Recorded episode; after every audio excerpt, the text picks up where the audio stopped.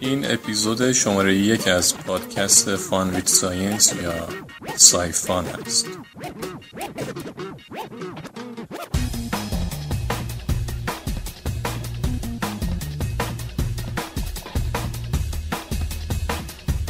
کارل گوستاو یانگ یه نقل قول داره. میگه که عمدتا توی زندگیم دیدم که مردها دوست دارن توی یک موضوعی خبره باشند.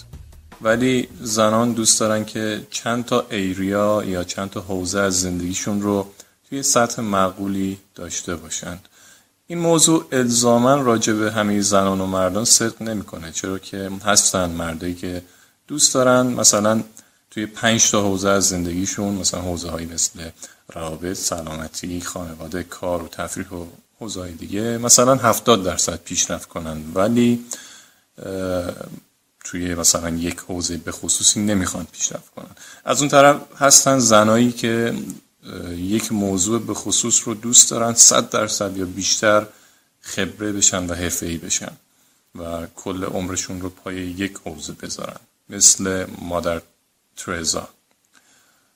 ولی تحقیقاتی که روانشناسا روی زن و مردا انجام دادن این گفته کارل یانگ رو تصدیق می‌کنه.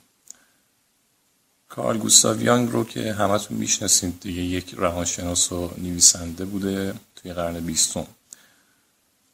عمده زنها از سن سی سال یا سی سال خورده به بعد دیگه دوست ندارن روی یک کار تکبودی تمرکز کنند و از یونی دیمنشنال بودن یا تک بودی بودن توی زندگیشون متنفر میشن.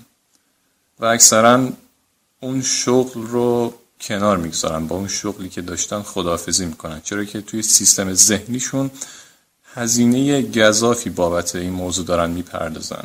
اون هزینه می‌تونه حذف کردن رابطه عاطفی باشه یا می‌تونه حذف کردن ورزش و نرسیدن به سلامتی و خیلی چیز دیگه باشه. دوست ندارن تک بودی باشن و یک مثلا کار خیلی عالی داشته باشن ولی به چیز دیگهشون نرسن. وقتی از خانما می‌پرسن که چرا ول کردی میگن چون پیش خودمون فکر کردیم که دیگه ارزشش رو نداره. به دو دلیل این موضوع به خصوص یعنی داشتن یک شغل و درآمد عالی برای زنها ارزش نداره. یک ثبات شغلی و امنیت مالی توی جامعه انسان ها بیشتر یک ارزش مردانه به حساب میاد و معمولا توی جامعه مردها این موضوع شناخته شده تر هست و اهمیت بیشتری داره. و دوما از نظر بیولوژیکی و تکاملی هم بخوایم به قضیه نگاه کنیم زنها به اندازه مردها برای بچه دار شدن وقت ندارن. مردها می‌تونن این موضوع رو به عقب بندازن ولی زنها نه. پس دیدیم که ریشه این موضوع بخش زیادیش برمیگرده به تکامل انسان ولی تاریخ ثابت کرده که برای موفق شدن توی هر حوزه ای یعنی برای اینکه نفر شماره یک توی اون حوزه باشین یا خیلی خیلی موفق بشید توی یک حوزه به خصوص لازمه که تمام تمرکز و زمان و انرژیتون رو روی اون هدف بگذارید و انتخابش کنید. پس انتخاب سختیه بین داشتن یک زندگی نسبتا خوب و یا موفقیتی عظیم توی یک حوزه خاص و به خصوص. پس یا باید یه زندگی متوسط و خوب رو انتخاب کنید یا داشتن یک موفقیت عظیم توی یک حوزه خاصی که مد نظر شماست. این موضوع اشتراکات زیادی با تئوری چرخوندن بشقاب داره. تئوری چرخوندن بشقاب یا spinning plate theory یه تئوری شناخته شده توی حوزه فلسفه و روانشناسیه که البته یک کتاب هم آقای رولو توماس توی این حوزه نوشته که اون کتاب تمرکزش روی انتخاب پارتنر زندگی و پیدا کردن همسر ایدئال و از این دست موارده که نیاز توی یک اپیزود جدا در موردش کامل صحبت کنیم. ولی بخش عمده ای که این تئوری مشترکاتی داره با موضوع بحث ما در اینه که از نظر خیلی ها داشتن 7 تا بشقابی که روی یک چوب دارن میچرخند بهتر از داشتن تنها یک بشقابه که خیلی عالی و تند میچرخه. حتما شما توی سیرک ها دیدید که این پرفورمنس اجرا میشه. یه نفر میاد یه بشقاب رو می‌ذاره روی چوب بعد شروع می‌کنه چرخوندن اون. بعد بشقاب های دیگه ای رو روی چوب های دیگه می‌ذاره و از این سر میز میدو و میره اون سر میز تا نذاره این بشقاب ها بیفتن. فلاسفه میشه گفت یا روانشناسان میگن که زندگی یه جورایی مثل همینه. کسایی که انتخاب می‌کنن زندگی داشته باشن که مثلا 7 تا حوزه مختلف رو شامل میشه شامل دوستان میشه خانواده ورزش درآمد متوسط و درآمد خوب البته. و روابط عاطفی خوب مسافرت تفریح همه این موضوعات رو اگه مثلا توی حوزه های مختلف بچینیم بشه مثلا پنج تا حوزه میگن که زندگی مثل همین چرخوندن بشقاب هاست شما باید برسید به بشقاب ها به تک تک بشقاباتون برسید و سعی کنید نیفتن. و یه دیدگاه جالبه که عمدتا خیلی ها بهش باور دارن و انتخاب های زندگیشون رو بر اساس اون میچینن. ولی تعدادی هستن که به این موضوع اعتقادی ندارن و دوست دارن فقط یه بشقاب داشته باشن که خیلی تند و عالی میچرخه و از اون از اون سبک زندگی هم واقعا لذت می‌برن. ما اینجا کاری نداریم که کدوم دیدگاه درسته. فقط می‌خوایم یه مقدمه چینی کنیم ببینیم چی پیش میاد.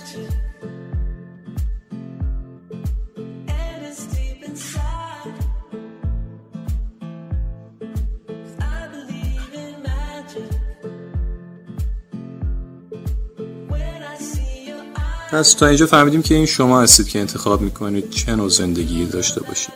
زندگی که شامل مثلا 70 درصد موفقیت توی سه تا حوزه است یا زندگی که صرفا توی یک حوزه خاص 150 درصد موفقیت داره و توی بقیه حوزه هیچ پیشرفتی نداره. آیا انتخاب راحتیه؟ یعنی شما می‌تونید انتخاب کنید که قطعا من حالت اول رو انتخاب می‌کنم و یا حالت دوم رو؟ چون اگه یکی از این دو سبک زندگی رو انتخاب کنید ممکنه بعدا حسرت اون یکی سبک رو بخورید. مثلا ممکنه شما انتخاب کنید که می‌خواید یه زندگی معمولی داشته باشید که به سلامتی روابط و درآمدتون برسید ولی نه در حد عالی. چیزی که رخ میده اینه نظر سنجی ها نشون دادن که کسایی که چنین سبک زندگی رو انتخاب کردن بعد از چند سال معمولا حسرت اینو می‌خورن که کاشکی تا زمانی که وقت داشتم فلان رویای شغلی یا فلان ورزش خاص یا هر چیز دیگه ای رو که خیلی بهش علاقه داشتن رو دنبال می‌کردم و توش بهترین می‌شدم.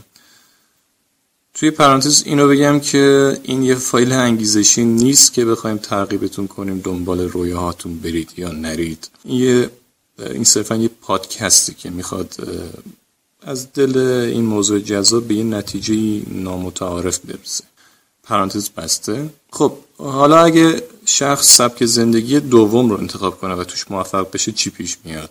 باز هم هستن مطالعاتی که نشون دادن افرادی که به حد اعلایی از موفقیت رسیدن ولی باز احساس خوشبختی نمی‌کنن و با خودشون میگن که از دست دادن اون همه سال که می‌تونستم به ورزش، تفریح خانواده، روابط و خیلی چیز دیگه بپردازم نمیارزه به موفقیتی که مثلا توی کسب رتبه یک کنکور دارم یا مثلا قهرمانی المپیکی که داشتم یا تبدیل شدنم به ثروتمندترین مرد شهر یا از این دست مسائل.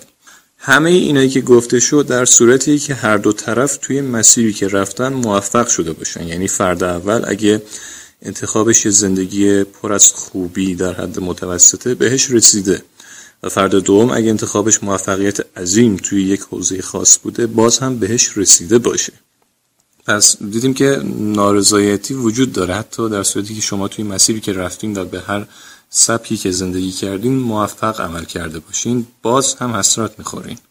حالا ما اگه می‌خواستیم مثل سخنرانه انگیزشی عمل کنیم الان سری براتون یه نسخه میپیچیدیم و راه حل می‌دادیم و موضوع رو خاتمه می‌دادیم و خدافزه می‌کردیم و مثل بقیه موضوعات انگیزشی تموم می‌شد. ولی این پادکست فعلا داره مثل یک ابزرور یا یک مشاهده کننده پیش میره و بین مفاهیم و علت و معلول ها و مطالعاتی که وجود داره دنبال ارتباط جذابی میگرده. شاید آخرش به یه نتیجه برسه. اونم تازه شاید. پس فعلا دنبال جواب نگردیم چون تا آخر فایل خیلی چیزا مونده که بگیم. اگه قضیه حسرتی که با هم دیگه در مورد صحبت کردیم و کنار بگذاریم و اونو بسپاریم به روانکاف ها و روش حلش رو اینجا مطرح نکنیم تا اینجا فهمیدیم که سطح رضایت ما از زندگی برمیگرده به انتخاب هایی که انجام دادیم و انتخاب هایی که کردیم.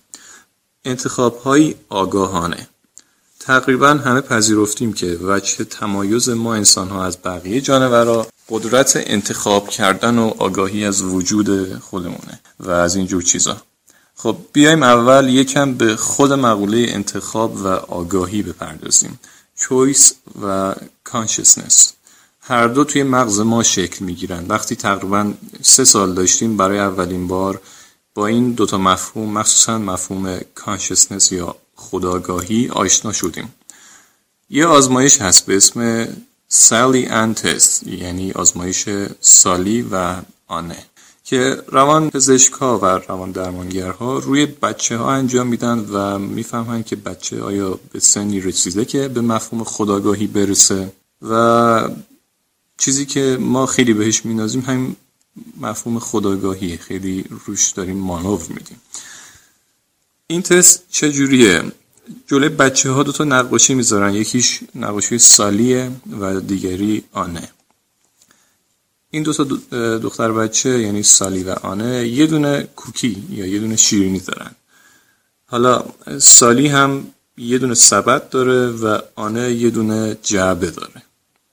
سالی کوکی رو جلوی چشم آنه می‌ذاره توی سبدش و از اتاق خارج میشه. آنه میره کوکی رو بر میداره و توی جعبش قایم می‌کنه. خب وقتی سالی به اتاق برمیگرده از بچه های زیر سن سه یا چهار سال می‌پرسن که به نظر شما سالی سبد رو باز می‌کنه یا جعبه رو؟ بچه هایی که هنوز مفهوم خداگاهی رو کشف نکردن چون فکر می‌کنن که خودشون از جای کوکی خبر دارن بایستی خود سالی هم بدونه که کوکی کجاست و این جواب رو میدن. خب معلومه جعبه رو نگاه می‌کنه. در حالی که اون بچه‌ای که سن یکم بیشتری دارن و به خداگاهی رسیدن و می‌دونن قرار نیست اون شخص یعنی اون سالی چیزی که توی ذهنشونه رو اونم بدونه جواب میدن که آخرین جایی که سالی کوکی رو گذاشت یعنی توی سبدش رو نگاه می‌کنه. یه آزمایش خیلی ساده است که روی بچه ها انجام میدن و می‌فهمن که توی چه سنی به مفهوم خداگاهی رسیدن. خداگاهی. از این نظر که هر اطلاعاتی که ما داریم قرار نیست بقیه هم داشته باشن. این صرفا متعلق به ماست و متوجه چطور بگم متوجه حضور خودمون توی دنیا میشیم و متوجه میشیم که ما متفاوتیم با بقیه. یک منی وجود داره. این بهش میگن خداگاهی که توی یه سن خاصی بچه ها بهش می‌رسن. این آزمایش نشون میده که ما از همون بعد تولد با چنین قابلیت مهمی زاده نمیشیم بلکه به مرور ترین میشیم تمرین می‌بینیم و با گرفتن بازخورد از پیرامون خودمون به آگاهی می‌رسیم. بازخوردهایی که ما از محیط می‌گیریم رو روی همدیگه توی ذهن ما جمع میشن و ساختار مموری رو یعنی ساختار حافظه رو توی ذهن ما شکل میدن و بعد از اونه که ما می‌تونیم از روی حافظه انتخابات منطقی یا انتخاب هایی که رشنال هستن داشته باشیم. همه این تصمیمات و عکس ها توی ذهن و مغز ماسکی شکل می‌گیره و انجام میشه. پس بیایم یه نگاه کوتاهی هم به کار کرده مغز داشته باشیم. قبل از اینکه به مغز و نورون ها بپردازیم بایستی یک کوچولو در مورد خداگاهی توضیح بدیم. این پادکست داره تبدیل میشه به یک اودیسه که داره خیلی جاهای عجیب غریبی میره. حالا ببینیم چی پیش میاد. گفتیم که خداگاهی از موقعیت ها صرفا برای انسان ها رخ میده و این باعث شده که ما متمایز باشیم و از حیوانات و ربات ها و این چیزا جدا باشیم از طرفی خداگاهی که خداگاهی منه صرفا متعلق به منه. یعنی من اگه یه سیب بخورم و مزهش رو حس کنم نمی‌تونم حس چشیدن مزه سیب رو برای شما تعریف کنم. هر چقدر توضیح بدم تعریف کنم تا شما خودتون اونو تجربه نکنید نمی‌فهمید که چی بوده مزهش پس ما توی دنیا از نظر تجربه کردن خداگاهی کاملا تنهاییم. نمیشه درک و فهم موقعیت ها و احساسات خودمون رو به دیگران انتقال بدیم. اهمیت موضوع تنها بودن ما توی ادراک آگاهانه از جهان به این برمیگرده که نکنه بقیه مثل ما نباشن و نکنه صرفا همه آدم یه ربات برنامه ریزی شده باشند چرا چنین سوالی برای انسان شکل می‌گیره واقعا؟ به نظر ما چون نمی‌تونه از نظر بقیه دنیا رو ببینه و حس کنه چون نمی‌تونه ادراک مغزی بقیه رو آزمایش کنه و توی ذهن اونا بره. پس فلسفه خودمهوری توسط ما آدما شکل گرفت. برای اینکه غیر ممکنه بتونیم ثابت کنیم که چیزای دیگه واقعا هستند و وجود دارند و برای اینکه ما توی مغز و ذهنمون کاملا تنهاییم.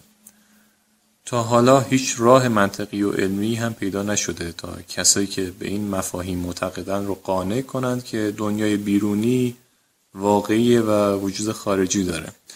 به این فلسفه خودمحوری هم البته توی مقالات و کتاب ها بهش میگن egocentric predicament یا بعضی جاها هم بهش گفتن سالپسیزم حالا اگه خواستید می‌تونید سرچ کنید و بیشتر در موردش بخونید. از دل این مفهوم جدید یه استناد به وجود اومد. یعنی حتی این افرادی که به این مفهوم اعتقاد دارن یه defense یا یک استناد برای خودشون ساختند.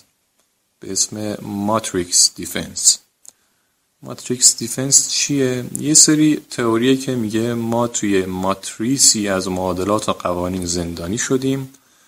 تا از انرژی وجودی ما آدم برای تامین انرژی ماتریس سوء استفاده بشه.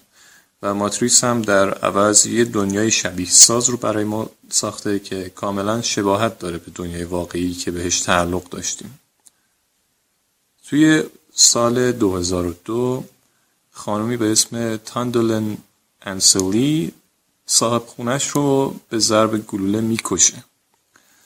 ایشون توی دادگاه ظاهر میشه و با استناد به باورش در مورد ماتریس توضیح میده که من توی ماتریس هستم حتی شما آقای قاضی توی ماتریس هستی و این قتلی که مرتکب شدن اولا جرمی محسوب نمیشه. چرا که این دنیا صرفا یک شبیه سازیه و جرم توش معنایی نداره. به نظرتون چه اتفاقی برای این خانم افتاد؟ ایشون از طرف هیئت جوری بیگناه شناخته شد. البته نه به دلیل استنادش در مورد ماتریس بلکه به خاطر اینکه تشخیص دادن ایشون دیوان است. خب برگردیم به مفهوم مغز و نورون ها و عملکرد ذهن توی تصمیم گیری و خداگاهی و از اینجور مسائل که داشتیم در موردش صحبت می‌کردیم.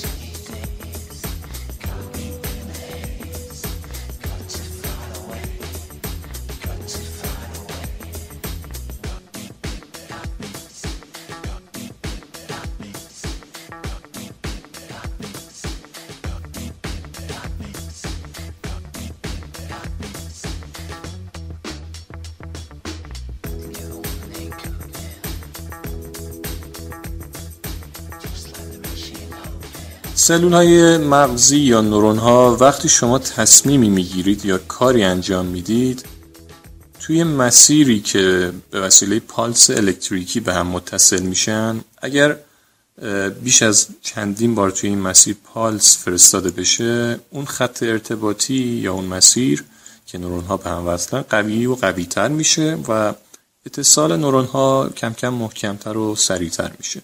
و اون پالس به تدریج سریعتر از قبل از اون مسیر رد میشه. پس یه سری نورون هستن که بینشون پالس الکتریکی فرستاده میشه و برای هر موضوعی حالا به یاد آوردن یک معادله باشه یا برای تمرین یک مهارت جدید باشه یا هر کار دیگه ای که اولا مغز شما داره انجام میده یک اتصال نورونی به وجود میاد. پس این ساختار کلی نورون ها و عملکرد مغزه یه سری پالس از یک سری مسیر نورون ها فرستاده میشه.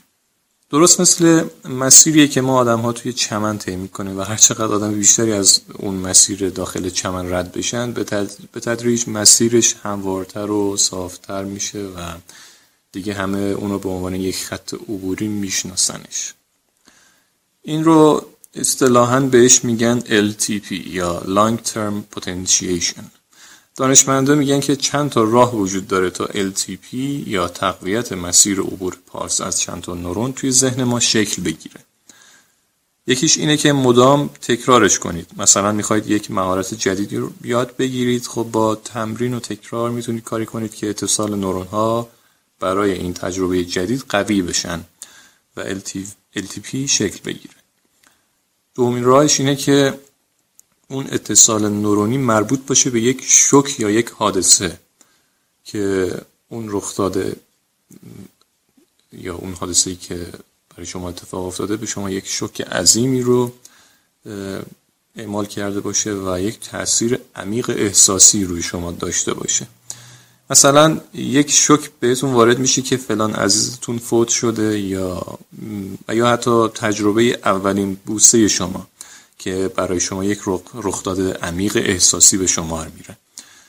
دلیل این که در حالت دوم LTP شکل می‌گیره باز هم به تکرار و مرور برمیگرد یعنی چون اون رخداد برای شما اهمیت داشته و هی مدام توی ذهنتون نشخارش می‌کردید تمام جزئیاتش رو برای خودتون مرور می‌کنید و این تکرارها و مرورها مستقیما روی اتصال نورون ها تاثیر می‌ذاره. اتصال نورون هایی که مرتبطن با اون خاطره. تاثیر می‌ذاره و شما LTP رو توی ذهنتون می‌سازید. به همین دلیل وقتی که به گذشته نگاه می‌کنید و خاطرات هر چند تعداد کمی هم اگه داشته باشید به اونا اگه نگاهی بندازید می‌بینید که همین تعداد کم خاطرات یه جوره اثر خیلی عمیقی روی حافظه شما گذاشتن. چرا که هی مدام اون خاطرات رو برای خودتون مرور کردید و از بین تمامی خاطراتی که داشتید یه تعداد اندکیش تاثیر عمیقی داشتن و LTP رو توی ذهن شما برای اون خاطر شکل دادن و ماندگار شدند. از طرفی تمام خداگاهی و انتخاب هایی که ما می‌کنیم متأثر از تجربیاتی که از گذشته و در اصل از اتصالات نورونی قبلیمون داشتیم. یعنی شما هر انتخابی بکنید و هر تجربه خداگاهی که داشته باشید برمیگرده به این اتصالات نورونی. مثلا همین خاطره مهم شما از اولین بوسه که داشتید توی مغزتون ذخیره شده. به صورت اتصال قوی اما نامنظم نورون های مختلف پشت سر هم توی مغز شما ذخیره است. آیا ما می‌تونیم این خاطره مهم رو از ذهن شما پاک کنیم؟ آیا میشه توی مغز شما رفت و جراحیش کرد اون اتصالات رو در آورد آیا میشه با این عمل جراحی و برداشتن اون تیکه از مغز شما. کل خاطره شما از بوسه اولتون رو از توی ذهنتون پاک کنیم. جواب اینه که شدنی اما لازمه برای این کار. همه بخشهایی که به این خاطره توی بقیه نقاط مغز جای گرفتن هم حذف کنیم. چطور؟ یعنی مثلا بوی محیطی که حین بوسیدن توی مغز شما سیف شده یا اسوات و سایر جزئیاتی که همگی توی ذخیره این خاطره دخیل هستند هم بایستی حذف بشن ممکنه بپرسید که این همه تقلا برای از بین بردن یه خاطر از گذشته واسه چیه؟ چه ارزشی داره که این کار رو بکنیم؟ اما منظور ما از این توضیحات این نبود. منظور ما بیشتر خود کلمه گذشته هست و جایگاهش توی مغز. چرا که همه چیزهایی که ما می‌دونیم از آگاهی از انتخاب ها از مموری از هر چیزی به گذشته رفت داره قبول دارید که تمام دستاوردهای ما یعنی بشریت و هر چیزی که از تاریخ، علم، فلسفه و خاطرات خودتون می‌دونید همگی مربوط به گذشته است. از طرفی پذیرفتیم که شما نمی‌تونید از خداگاه بودن بقیه آدم مطلع بشید و نمی‌تونید جای مغز اونا بشینید و جهان رو از دید شخص دیگری غیر از خودتون نمی‌تونید ببینید. پس از کجا عقد مطمئنیم که گذشته ای واقعا رخ داده باشه؟ و تمام این حافظه و دانش و اطلاعاتی که ما از گذشته داریم عملا همین چند ثانیه پیش توی ذهن ما ساخته نشده از کجا معلوم از کجا میشه انکار کرد که بقیه آدم ها ربات هایی بیش نیستند و کدنویسی شدن تا به دنیای ما که یه دنیای شبیه سازی شده است فیدبک بدن. شاید دنیایی که شما توش هستید زایده خیال و مغز شماست و همه اطلاعات و خاطراتتون از جهان پیرامون فقط و فقط همین پنجشنبه هفته پیش شبیه سازی شده و توی مغز شما قرار گرفته. تا تصور کنید که شخص شما توی روند خلق اون شرایط حضور داشتید. به این دیدگاه در اصطلاح میگن last Thursdayism که کسی که بهش باور دارن اینجوری فکر می‌کنن که همین پنجشنبه پیش این اطلاعاتی که ما از گذشته و تاریخ و هر چیزی که می‌دونیم ساخته شده و دنیا یک شبیه سازی بیش نیست. که البته به دلیل عدم توانایی رد و یا اثباتش در رده دیدگاه های فلسفی قرار گرفته و زیاد نمیشه بهش استناد کرد. اما میشه گفت که این طرز فکر خودش یه جورای زیر مجموعی از دیدگاه ماتریس هست دیدگاهی که می‌گفت دنیا شبیه سازی شده است و واقعی نیست. ولی ما می‌دونیم که قدرت انتخاب و خداگاهیمون از آن خودمونه و این دوتا ویژگی به ما ثابت می‌کنه که حتی اگر گذشته ای هم واقعا وجود نداره و دنیای بیرونی هم شبیه سازی شده باشه باز هم ما یعنی من واقعی هستم. چرا که آزادم. توی انتخاب ها مختارم و کاملا مستقل عمل می‌کنم. ولی یه لحظه صبر کنید. یه مشکلی هست. آیا واقعا ما واقعی هستیم؟ آیا همینطوره؟ آیا مستقل عمل می‌کنیم و برنامه ریزی نشدیم؟ برای جواب دادن به این موضوع بایستی سراغ زیف میستری یا راز زیف یا همون قانون زیف بریم.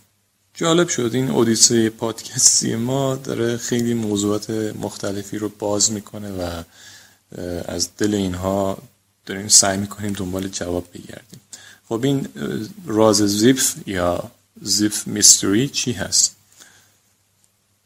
تصور همیشگی ما این بوده که مفهوم و معنای دنیایی به این پیچیدگی رو فقط میشه توسط ابزارهای خلاقانه خودمون که یکیش زبان و ادبیات هست به همدیگه انتقال بدیم و کمی از این درد بینهایت بکاهیم.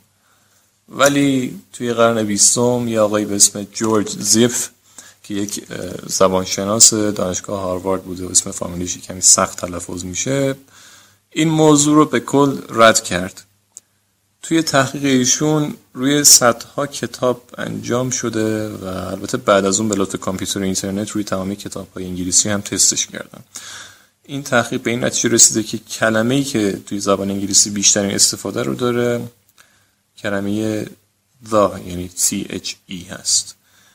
رتبه دوم تعلق می‌گیره به of همینجوری رتبه های سه تا ده میشه and to a in is I that it for. جالب تر از اون اینه که رتبه دوم این کلمات یعنی کلمه of نصف کلمه the تکرار میشه. رتبه سوم یک سوم رتبه اول تکرار میشه. رتبه چهارم یک چهارم و همینجوری به تا آخر رتبه انم یک انوم تعداد تکرار رو به خودش اختصاص داده. فرقی هم نمی‌کنه. همه کتاب های انگلیسی رو بگردید یا توی یک کتاب بخواید این قانون رو پیدا کنید یا حتی توی یک صفحه از یک مقاله باز هم این قانون خودشون نشون میده. اگه بخوایم نمودار این قضیه رو رسم کنیم و محور عمودی یعنی محور قائم فرکانس یا درصد تکرار اون واژه باشه و محور افقی رنگ یا رتبه اون لغت توی تمام واژگان باشه به یک خط تقریبا صاف می‌رسیم که از چپ به راست شیب منفی داره. و کاهنده است. این رخداد رو بهش میگن زیفس لا یا قانون زیف و از اون مهمتر اینه که فقط و فقط مختص زبان انگلیسی نیست بلکه توی همه زبانهای دیگه دنیا حتی توی اون زبانهای قدیمی باستانی که نتونستن کشفش کنن این موضوع دیده شده و صدق می‌کنه.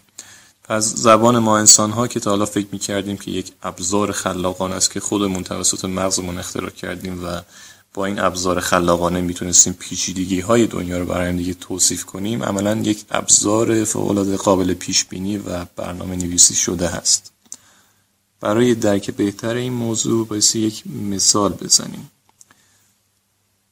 اگه نمودار فریکانس رنک یا این نمودار زیف مربوط به 36 تا کتاب شکسپیر همه 11 تا کتاب داروین همه 56 تا کتاب چارلز دیکنز و خیلی کتاب های معروف دیگه دنیا رو رسم کنیم متوجه میشیم که باز هم همشون با یک تقریب فوق العاده بالایی همه خطوط روی هم میفتن و از قانون زیف تبعیت می‌کنن. یعنی یه سری واژگان هستن که بیشترین تکرار رو دارن و یه سری کمترین تکرار رو دارن و با توجه به رنگشون همگی چیده میشن.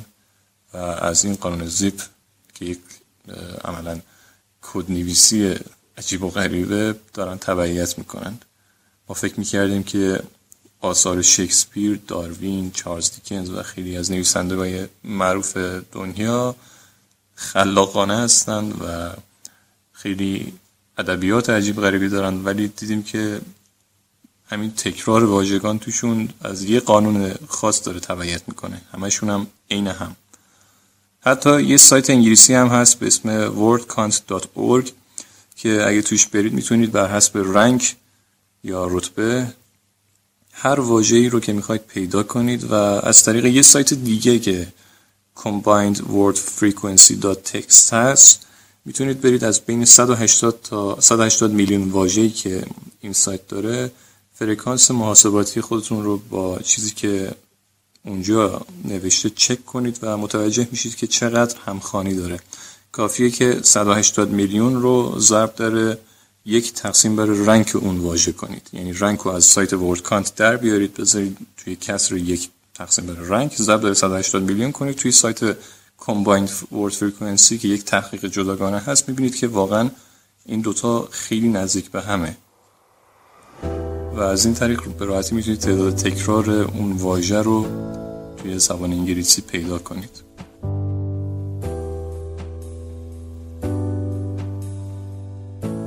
اگه هنوز تا اینجا انگشت به دهان نموندید بایستی بگم که قانون زیف صرفا برای زبان و واژگان نیست بلکه توی نمودار جمعیت شهرها دیده میشه. توی شدت تابش خورشید بیولوژی سیستم های عصبی مقدار ترافیکی که سایت ها می‌گیرن توی شدت زلزله ها توی تعداد باری که مقاله ها سایت میشن یا بهشون اشاره میشه در اصطلاح توی اینها هم دیده شده. توی فرکانس تکرار اسامی خانوادگی توی مواد اولیه مورد استفاده در کتاب های آشپزی توی نمودار تعداد تماس هایی که از آشنایان می‌گیرید قطر چاله های روی سطح ما توی نرخ فراموش کردن و خیلی چیزای دیگه این قانون دیده شده این نمودار دیده میشه. همه و همه از یک قانون تبعیت می‌کنن. زیپس لا بیش از یک قرنم هست که توضیحی برای این الگوها عملا پیدا نکردن دانشمندان. اما برای توضیح و توجیه پذیر کردن این مسئله یه دانشمند به قانون 2080 یا همون Pareto principle استناد می‌کنند.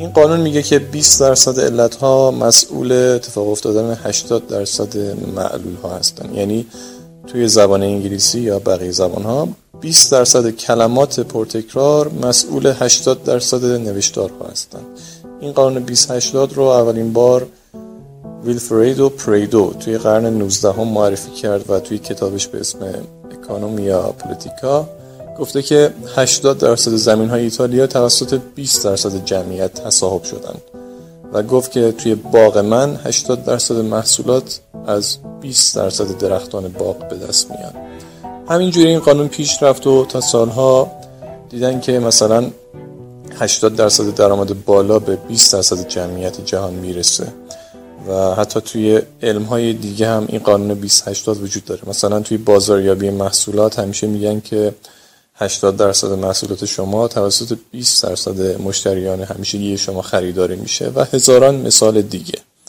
اما باز هم هر جور دیگه به این قضیه نگاه کنیم قانون 2080 ما رو قانع نمی‌کنه چرا که زیفلا و این حجم عظیم از مستندات داره به ما میگه که ما از قبل برنامه ریزی شدیم و ذهن ما یک ساختاری رو داره تبعیت می‌کنه. چون خود قانون 2080 به نحوی فقط یک representation یا یک تکرار دوباره یا یک جوری میشه گفت توضیح واضحاته و مشکلی رو حل نمی‌کنه. حداقل مشکلی رو از کسی که دیدگاه ماتریسی به دنیا داره حل نمی‌کنه. اما آیا توجیه به درد بخور دیگه ای وجود نداره؟ آیا امیدی نیست؟ چرا هست؟ یه سری توجیهات هست که یکیشو خود آقای جورج زیف توی کتابش توضیح میده و میگه که قانون زیفی که بر موضوع زبان انگلیسی حاکمه می‌تونه به این دلیل باشه که گوینده تمایل داره از واژگان کمتری استفاده کنه. ولی شنونده دوست داره واژگان بیشتری رو برای درک بهتر مسئله بشنوه. پس بین گوینده و شنونده یک توافق ضمنی شکل می‌گیره. به این صورت که گوینده از تعداد کلمات محدودی به دفعات زیادی استفاده می‌کنه و از تعداد کلمات بسیار زیادی به دفعات خیلی خیلی کمی توی جمله هاش یا توی صحبت هاش استفاده می‌کنه. اینطوری میشه که نمودار فرکانس رنگ قانون زیف توی ادای مفاهیم شکل می‌گیره و یه سری کلمات که تعدادشون محدوده تعداد بالایی تکرار میشن به تعداد زیادی تکرار میشن توی جملات و یه سری کلمات خیلی زیادی هم هستن که خیلی کم ازشون استفاده میشه. و اگه به قوانین فیزیکی هم نگاه کنیم همیشه توی طبیعت least effort principle یا اصل استفاده کمتر از انرژی برای گرفتن بیشترین بازدهی وجود داشته و خواهد داشت. اما بازم آیا این توجیه می‌تونه ذهن یک انسانی که دیدگاه ماتریسی به جهان داره رو قانع کنه؟ تمام حرف چنین شخصی اینه که مغز ما اگه تنها دارایی ماست و تمام دنیا و قوانین اون هم شبیه سازی شده هست پس چرا هرچه زایده مغز ماست مثلا زبان باز هم از یک قانون پیشبینی پذیر و کدنویسی شده تبعیت می‌کنه؟ برای اینکه جذابیت قانون زیف رو بیشتر درک کنیم به تحقیقی که اخیرا چاپ شده اشاره کنم.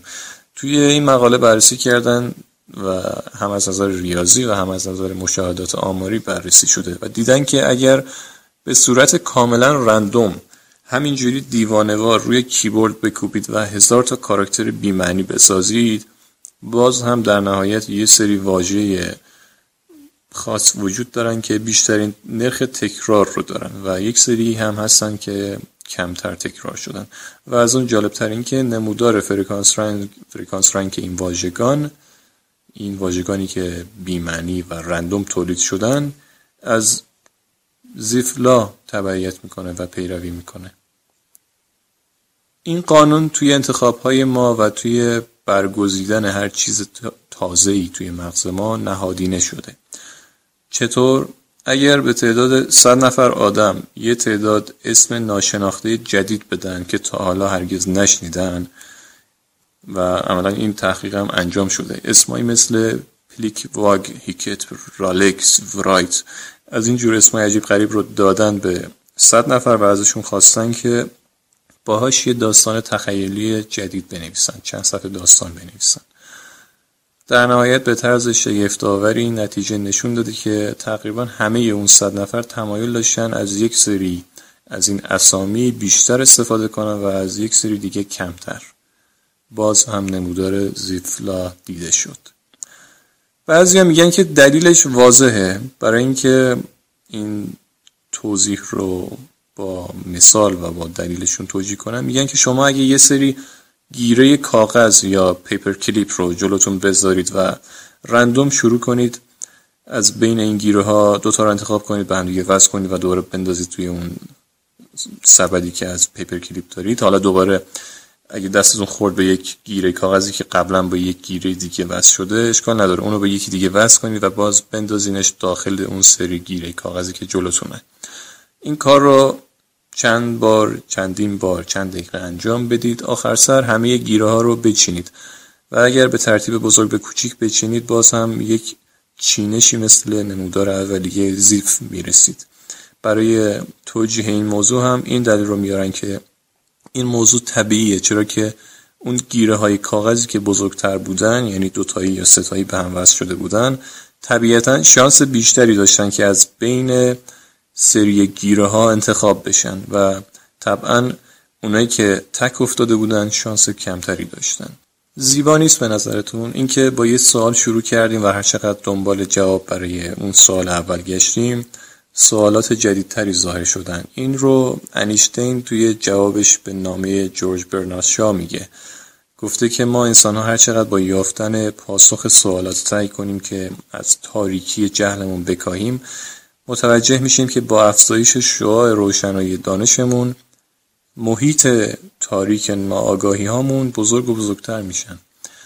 کاری که این پادکست یعنی این اپیزود از این پادکست هم کرد تقریبا همین بود. با سوال انتخاب و خداگاهی شروع کردیم و چندین مسئله دیگه پیش اومد و از دل توجیهات اون باز هم به عمق ناآگاهی و عدم قطعیت خودمون پی بردیم. یه حس نوستالژیک و جالبی داره. وقتی می‌بینی که همه اطلاعاتی که توی این اپیزود بهش پرداختیم طبق قانون زیف و نرخ فراموشی با یه نرخ ثابتی چند روز دیگه فراموشمون میشه. این فراموشی منحصر به این اپیزود نیست بلکه وقتی به گذشته زندگیم هم نگاه می‌کنم توی 27 سالی که از عمرمون گذشته حدود 8000 روز داشتم.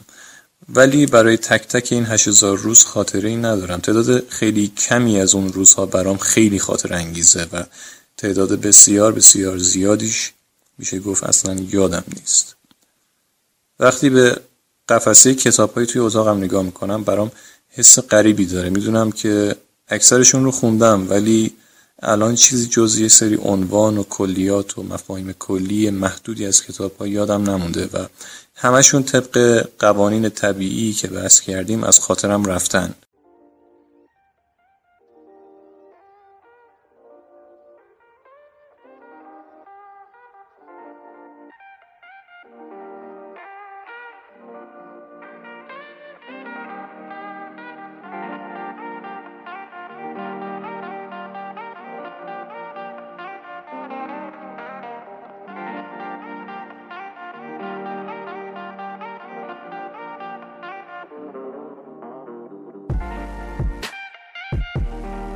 رالف والدو امرسون یه جایی گفته من نمی‌تونم تمام کتابایی که خوندم تمام تجربیاتی که داشتم و تمام غذاهایی که خوردم رو به خاطر بیارم. اما اینا به هم کمک کردن چیزی بشم که الان هستم. خب برای امروز کافیه دیگه. چیزی که من می‌دونم اینه که اگه همه این سیستم برنامه نویسی شده باشه مفاهیم اختیار انتخاب خداگاهی چیزا که در موردش با هم صحبت کردیم همگی اگه بیمعنی باشند باز هم خودم به شخصه نمی‌تونم سیستم رو براندازی کنم و پیدا کردن راه حل فرار ازش رو بلد نیستم پیدا کنم. و دیگه کافیه چون می‌خوام از این بازی بزرگ و قوانین حاکم بر بازی لذت ببرم. بالاخره یه تجربه کوتاهه و به نظرم بیایم با هم دیگه ازش لذت ببریم. مرسی که گوش دادید.